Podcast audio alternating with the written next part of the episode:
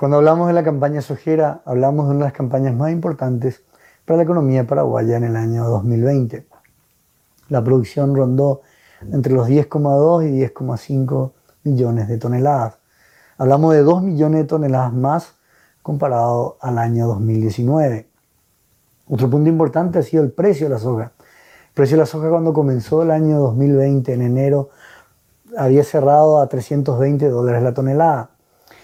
En el transcurso del año, ya en diciembre, llegó a valores altísimos, a 483 dólares la tonelada. O sea, hablamos de un aumento casi del 50% en el precio de este commodity.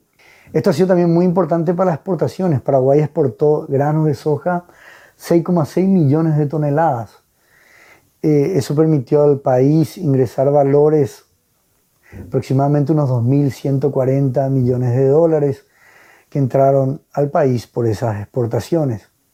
Cuando analizamos también las mismas, vemos que Argentina ha sido el principal importador de este grano.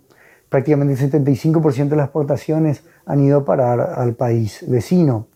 A esto sigue Brasil con un 11% y luego Rusia con un 6% de las exportaciones. Cuando nos referimos a las exportaciones al país argentino, hablamos de cómo la soja viene industrializada en un proceso conocido como crushing. A partir de ahí se derivan de la soja productos como la harina y el aceite, en el cual el país vecino aprovecha para comercializar con otros países.